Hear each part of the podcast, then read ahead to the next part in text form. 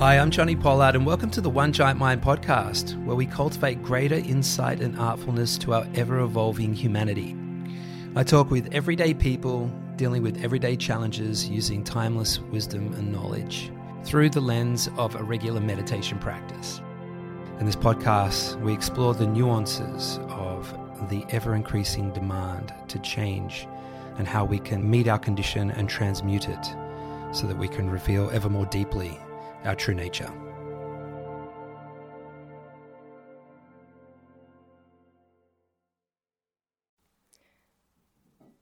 From the perspective of somebody who's done a lot of work on themselves for a long time, does it become your role to educate people on the evolution of this planet? Or is it simply your role to help them to expand their state of consciousness? Well, they seem like the same thing. Educating would expand consciousness, wouldn't it? Um, I think I understand what you're getting at. Should we be out there like zealots? um, in all my sort of research on that, it doesn't work. Uh, it doesn't help. If anything, it just creates complications in your life. Trying to tell somebody that doesn't want to hear something, um, or trying to convince somebody of something, and you convince them for a moment and they have doubt, you walk away. That doubt's going to creep in, and you've lost them again. As people that are aware that there is change happening on the planet, and I'll categorize every single one of you as these people just by the fact that you've been sitting here all day listening to me. as people that are aware of this, our only responsibility is to be as embodied within what it is we know to be true about the nature of reality. That's our first and most important responsibility is to simply understand what it means to live a life in accordance with this higher value system, this higher state. What does it mean in terms of the way I interact with people, particularly people that are very different from me, people that have contradictory perspectives and worldviews, that behave differently, that actually somewhat offend my sensibility? How is it that my philosophy of oneness and in all inclusiveness and love actually translates in these really challenging dynamics. As far as I'm concerned, this is where it counts most. And it is in embodiment and allowing the mundane day to day interactions to be our greatest teachers. And knowing that becoming something that can truly in the moment reconcile conflict that would otherwise turn into a calamity and generate the belief that we're wretched creatures and that we really can't trust each other, to become something that is expressive of embodiment, uh, of to become something that is expressive of that intelligence that knows how to reconcile these challenges and furthermore create unity and see uh, create an opportunity for us to see each other despite how different we may appear on a on a surface level. This is a superpower. And it can be done non-verbally. And it certainly should be done non-idealistically without a doctrine if you if you have to espouse some kind of doctrine and rule, set of rules and and a worldview, and for somebody to demonstrate that they understand that in order for them to be able to interact with you, then you've got all kinds of problems because that ain't going to happen. If you can transcend needing to even speak about what you think about the world and just be an irresistible proposition for interaction through your radiant, shiny, happy, enthusiastic presence. Or at the very least, attentive and caring presence. We can't always be shiny and happy and radiant, and we certainly don't want to pretend to be when we're not. But we can always be attentive and caring despite what we're feeling, what we're going through. And make interacting with us something that is enjoyable, irrespective of what you think about life. And create the opportunity for people to just have an experience of you in this state that you're in, with the hope that it might inspire further inquiry as to what led you to be in this state that makes you so enjoyable to be around. And none of that is contingent on how you see what's happening in the world. That might come up, come up as a side conversation.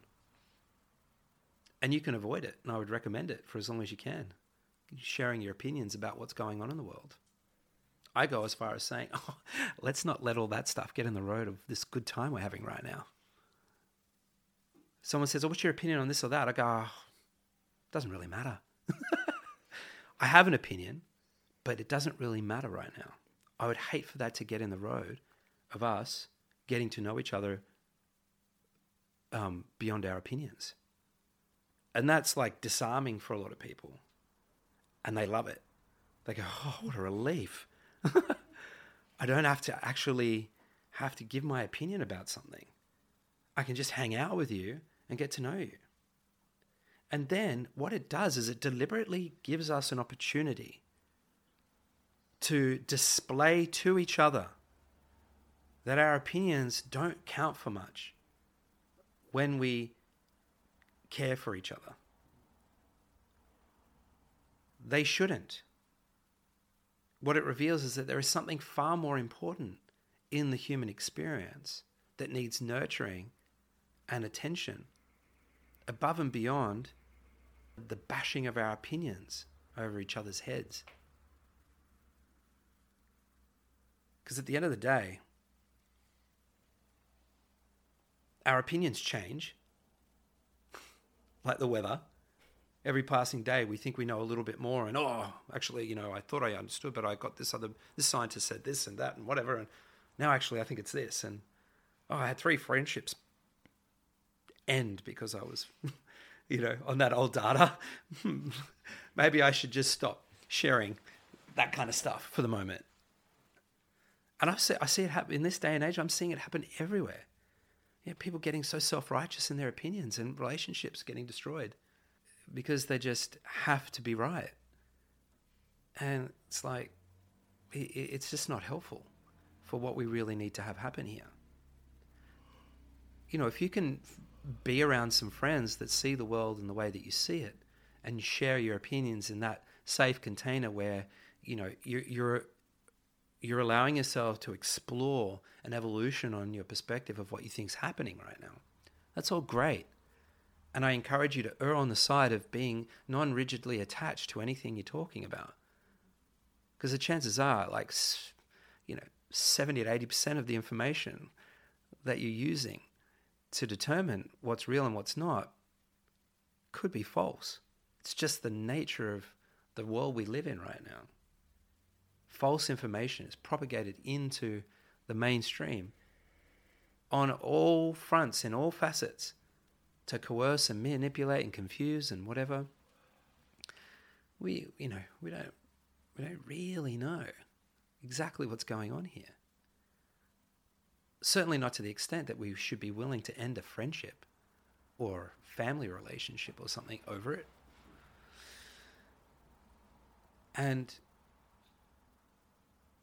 so coming coming back to your question, and I think what I've highlighted here is pertinent, um, but also just to really embellish this idea that the most important thing that we need right now is human connection, people understanding people, and particularly people understanding people that are different to each other. Learning how to be with each other despite having different perspectives. And in doing so, what we're demonstrating to ourselves is that beyond our ideas, we are humans and we can connect and relate and have a very fulfilling relationship despite having a different perspective. And I'm proud to say I've got friends from all walks of life that think very different things about what's going on in the world right now. And despite all of that, we can still share and exchange sentiments of love and interest in each other's lives on things that we do find unity on. And that's more than enough for me. And that keeps the fabric of our world together. We can't, it's very important we don't allow the tearing, any more tearing of human consciousness. There's so much tearing going on. We want to be stitches. We want to stitch it back up. Find unity points. Well, there's a hole. Got it. Oh, there's another one. Got it. Stitch it back up. Even if it's a bit patchy and whatever, keep it together if you can. Sometimes it's hard. Sometimes it's like, well, nah, there's there's no stitching that one back together. If we can stitch things back together again by finding unity points, this is very important. Really, really important. And you know, the the big message that I, well, the, the flag I wave is, you know, do you want to be happy or do you want to be right? And often we choose righteousness over our happiness. And being right means that somebody else has to be wrong. And, you know, if what we really want for the world is for everybody to flourish, then we need to create space for the complexity of opposing views and for love to still be there. It's a great challenge for us. We find that very difficult, but we need to learn how to do it. We must. And that requires patience and applying yourself, actually putting yourself out there and, and trying it and seeing. And actually, you know, it's something that's quite quickly learned if you commit to the process. But it's an odd proposition if we already feel like we're under the pump and we're, you know, we feel like a minority and that the world's stacked against us and all of that. It's it's it's a big ask if you don't have a huge amount of yeah, reserves in the tank. But that shouldn't mean that we should avoid it because it's actually the most important thing. It's the most important thing. Mm. Johnny, I suppose there's this like urge for us humans to want to share or teach our point of view or what we believe is truth. Mm-hmm. But especially in this circumstance, to me, it seems that there never is absolute truth. Correct. There isn't. And it's a kind of hubris that we have as humans that we feel entitled to impose our view as better than yours. My view is better than yours, and you know. And even if you are certain of this, it is still no justification for jamming it up in somebody's face. And the results will always remain the same. It's not sustainable. The only way that we can get people to be curious about our worldview is to live in a way that is aspirational, where you charm the pants off them. It's like, wow, you, you just seem like a very effervescent, awake, alive, happy, empowered individual. I'd like to understand what is enabling that to occur. And I can guarantee you the first things you will be talking about, well, I can t- guarantee you that the first things you will not be talking about is current affairs. You won't be talking about that. You'll be talking about the nature of your being and the the, the fact that you hold dear and sacred life itself and that you nurture it, you nurture your heart and you tend to, you know, what's important and you confront fears and prejudice. And you work on that as a as as your priority. And then you connect on that. And then once you've got that kind of connection there's a trust there. And there's inquiry about your your views on current affairs. Deliver them very very with a very light touch. And don't don't presume for a moment make no assumption that they're going to see reality like you do. Make no assumption that anybody's going to see reality like you do period.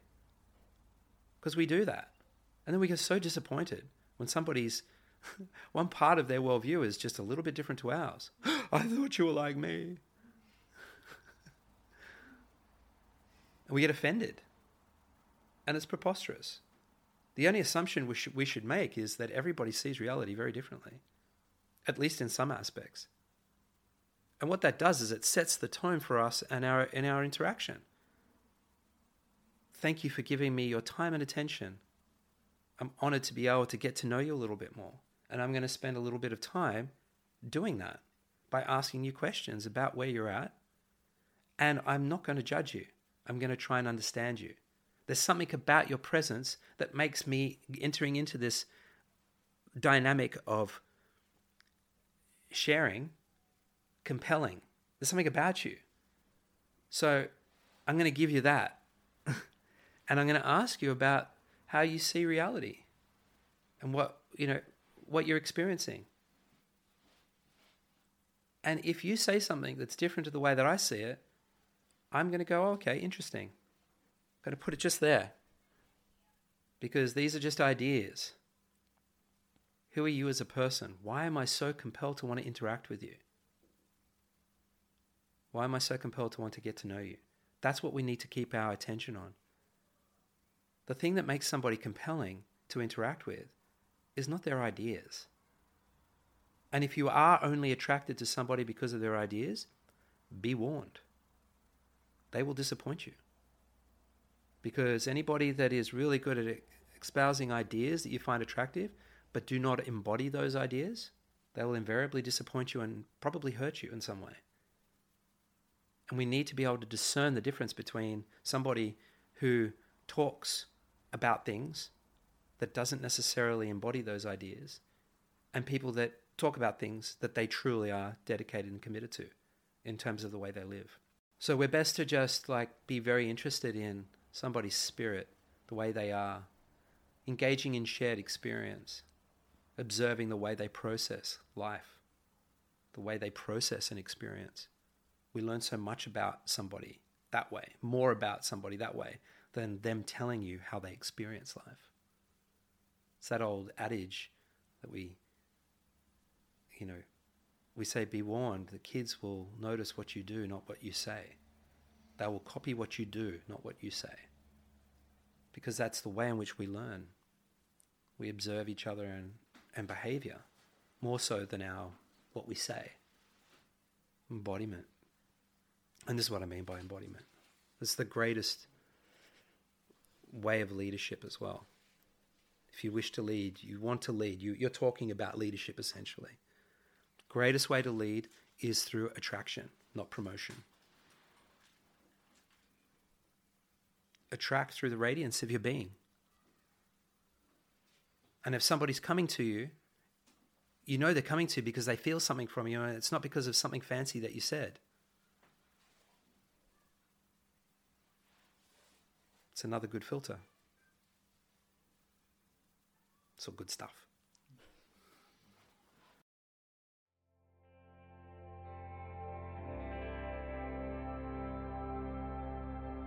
Thank you for taking some time to listen to the One Giant Mind podcast, and I hope you're getting a lot out of it. If you're somebody that hasn't yet got a regular meditation practice, One Giant Mind offers a couple of ways in which you can make that happen right now. You can go to onegiantmind.com and have a look at our teacher directory. We've got hundreds of teachers around the world teaching the One Giant Mind being technique both in person and online. And if whatever reason you're unable to get to one of those courses, you could download our free Learn to Meditate app It's called One Giant Mind. It's got a 12 step course that'll get you started. And if you're already a regular meditator and feel deeply called to bring this beautiful practice into the world, we strongly encourage you to check out our One Giant Mind Teacher Training Academy. We train passionate meditators to become powerful leaders in their community, equipped with tools to empower others to know themselves very intimately.